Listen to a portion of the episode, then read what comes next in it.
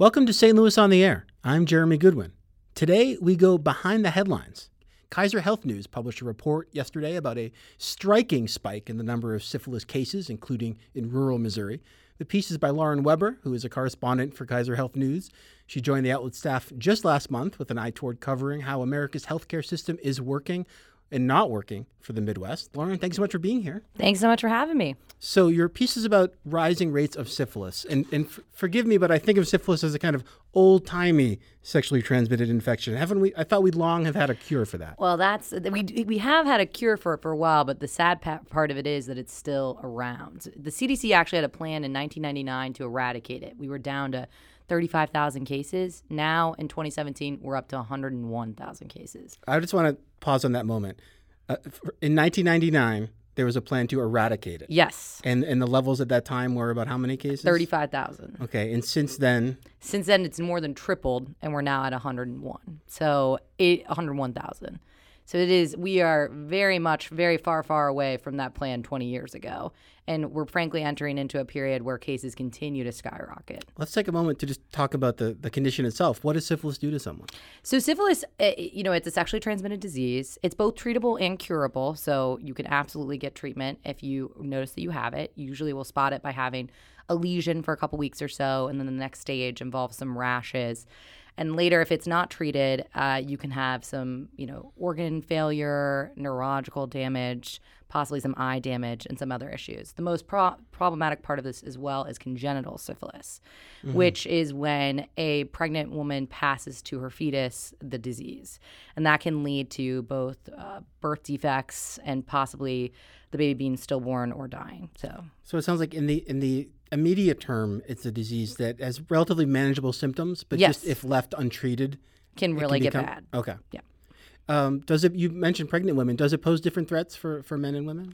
It poses the same threats, but it's it's more problematic for women in the sense that they could pass it along to their potential fetus if they become pregnant. Mm-hmm. So and, and, and again and again, what are, what are the consequences? A, that that can result in birth deformities. It can result in miscarriage, or it can result in stillbirth. Okay.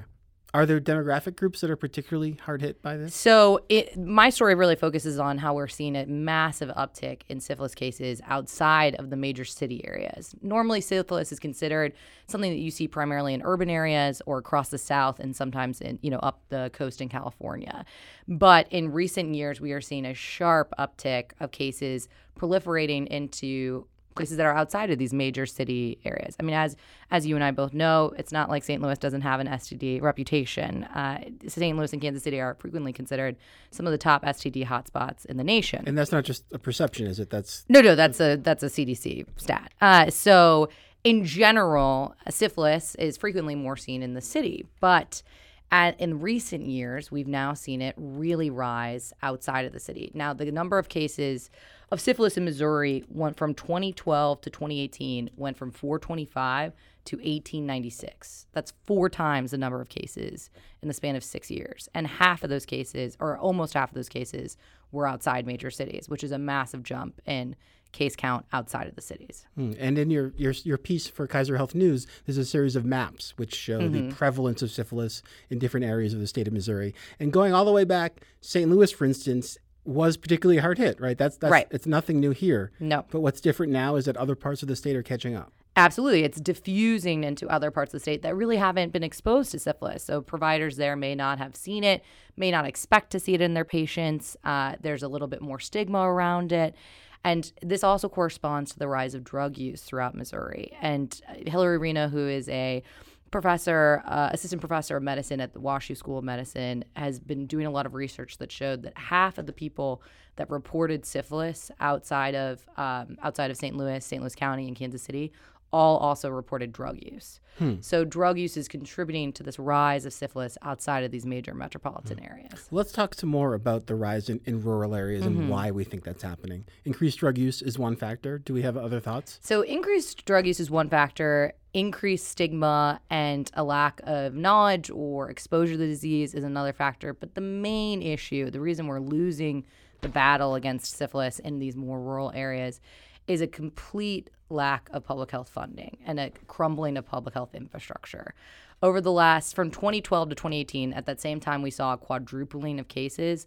The state of missouri saw its budget for std prevention drop by $350000 and overall federally if you look at std funding prevention it stayed pretty flat from 20 from 2003 to 2018 it was around 157.3 million that's a 40% decrease in purchasing power so on top of that, on top of all of this, you know, lack of funding and the decreased funding, you have an inability by public health departments to fund sexual health clinics. So you have less hours for sexual health clinics being open. You have less ability for them to cover some of the cost. You have that cost being passed on to patients.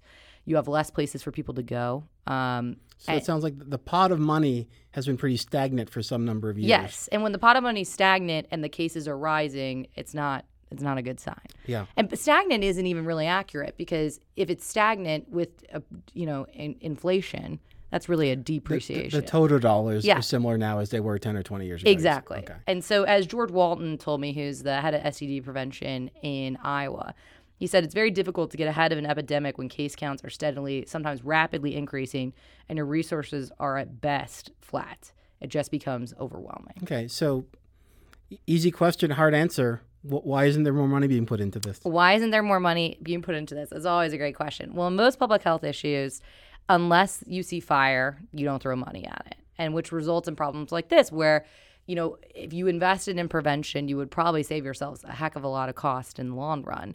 But eh, the, the, there has been flat investment in prevention, and which is in fact stagnant, or is in fact a depreciation, as we talked about. Mm-hmm. And that means that you've seen this tremendous uptick of cases, in part also because we have this new increase in drug use that's helping drive it in rural areas. Yeah, and I imagine uh, syphilis isn't the only sexually transmitted no. disease that is following trends similar to this? Absolutely not. I mean, chlamydia and gonorrhea are actually much higher than syphilis, uh, and gonorrhea also has a drug-resistant component that's very, very higher. In, you mean in terms of total in, cases? In terms of total cases, okay. uh, are those cases spiking? Like syphilis? they are similarly going up. You know, STD advocates around the country are really pushing for a, an influx of federal funds. They call this a public health emergency to really deal with the increase of STDs across the country. Now, as all these STDs are going up the resources to deal with them is going down. Like I said, you know, people have been forced to close their sexual health clinics. Even in St. Charles, they they closed their sexual health clinic in order to fund other health priorities. Uh, and in, so where where do decisions like that get made? Is that at the state level? It's I mean it's both at the state and the local level. And now you know what public health departments have very many different competing interests. You know they also have to,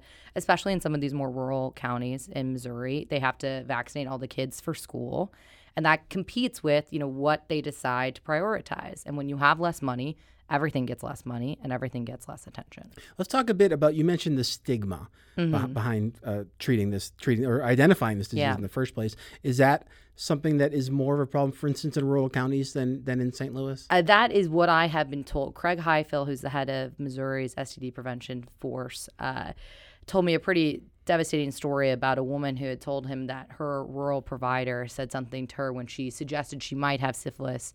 Oh, honey, only hookers get syphilis.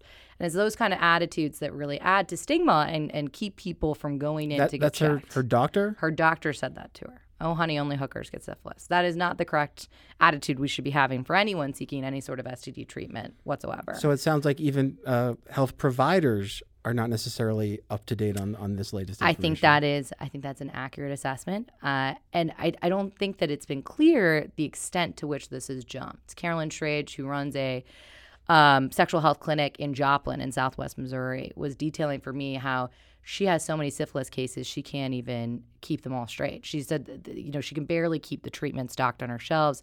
She said to me she feels like she's a voice in the wilderness crying out over how many syphilis cases she has that no one believes. And that, that story about the doctor is still yes, it's kind of is disturbing. Uh, are conservative social views in rural areas part of this mm, matrix? That is what Craig uh, and some of the other public health officials also relayed to me. They said too, if you know, think about it, you're in a more small town, and you know, you only have one local doc that you've grown up with your whole life you may not feel comfortable talking about your sexual history with this doctor. You also may not want to go in and the receptionist might be chatty. You know, these are things that folks have relayed to him as concerns for them in seeking care. The other thing is is the willingness to talk about non marital sex or homosexuality, which is a common thread among STD prevention in syphilis. So, syphilis is primarily in before 2013 syphilis was primarily spread by men having sex with men Oh. and so uh, after 2013 there became a huge uptick in drug use cases which then was more spread among the women having sex with men population. So now it's you kind of have two equal epidemics but a reluctance to talk about sexual partners and sexual experiences has led to some of that stigma growing in these areas. So the, the the news peg today is is this rise in syphilis rates, but it sounds like we're talking about a much bigger issue about just sexual health in the in the state of Missouri Absolutely. I think and sexual treatment health. and treatment. And it's not just Missouri. I mean, this is both in Missouri. It's, I talk to folks in Iowa, Kansas, Oklahoma, the West. It's it's a problem that you know in the past syphilis has been primarily you know as I said focused in these cities or you know along the coast in the south and up California. And now if you look at a map the CDC has, it's like a net hmm. capturing the upper half of the country now and kind of closing in and diffusing into these other areas that really haven't seen it before and are not prepared to fight it. Are there people advocating for changes to the policies that are resulting in these things? I mean, what what can be done? What can be done? I, you know, there's a lot of people advocating for a huge uptick in federal funding for STD prevention. Money helps. Money helps. I mean, like I said, so uh, Missouri's money basically only comes from the federal government. Missouri doesn't allocate any extra money for this. And oh, is that is that unusual? It is not unusual, but states like New York, Oregon, Texas all do actually allocate extra money, which can lead to, you know, providing rides for people to get tested for STDs or, you know, covering other costs, which would certainly be helpful, but that's not currently the case here. But as I said, federal funding has stayed flat at 157.3 million, which is really a huge decrease when you look at inflation. hmm And you're you're new to covering this region. Is that is that correct? That is correct. I am the new Kaiser Health News Midwest correspondent. Uh, Well, so so that means you you get to see things with fresh eyes. I do get to see things with fresh eyes. how how do you how does it appear to you that Missouri is doing just in terms of sexual and reproductive health issues? I think Missouri has a lot to work on when it comes to sexual and reproductive health issues. I mean, as I said before, St. Louis and Kansas City are, are very well known for having a huge problem with STDs. Uh, that said, I do want to give a shout out to the St. Louis Public Health Department um, or the Missouri Health Department and services that Craig was running. I mean, I think they're doing the best they can with the limited funds that they have. You know, I also talked to folks at the uh, NACCHO, the National Association of City and County Health Officials, who applauded his work, but also said that, look, doing public health outreach now is harder in the age of social media and apps where folks have multiple sexual partners through Grindr or other apps that are difficult to track down. They may not know their name or where they live. Whereas in the past, some public health official could kind of stake out the local bar and kind of track a spread of an STD like this.